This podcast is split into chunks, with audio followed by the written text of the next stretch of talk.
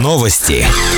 Привет, с вами Валентина Гладилова и главные новости Верхнего Уфалея за пятое апреля. седьмого апреля на Привокзальной площади в микрорайоне железнодорожников с семи тридцати до одиннадцати тридцати часов будет работать мобильный пункт сдачи крови. Донорам нужно взять с собой паспорт. Медики напоминают, что за двое суток до сдачи крови из рациона исключают жирную и острую пищу. Не употребляют спиртные напитки, в том числе пиво. Вечером накануне кровосдачи легко поужинать, а утром ограничиться сладким чаем с хлебом.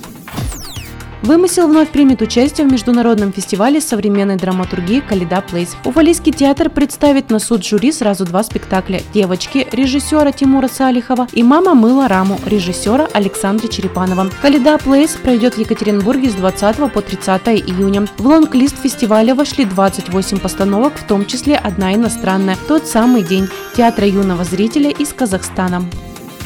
В Магнитогорске стартовал областной этап конкурса «Учитель года». Верхний Уфалей представляет учитель английского языка гимназии номер семь ступени Алена Сунцова, ставшая лучшей на муниципальном этапе конкурса. Всего борьбу за победу ведут двадцать восемь педагогов со всей области. Конкурсные испытания начались пятого апреля с выполнения задания мастер-класс в Магнитогорской школе номер пять с углубленным изучением математики. шестого и седьмого апреля педагоги проведут беседы и уроки со школьниками. восьмого апреля презентуют свой педагогический опыт. Итоги конкурса подведут девятого апреля. В этот день назовут имя победителя, который будет представлять Южный Урал на всероссийском этапе конкурса.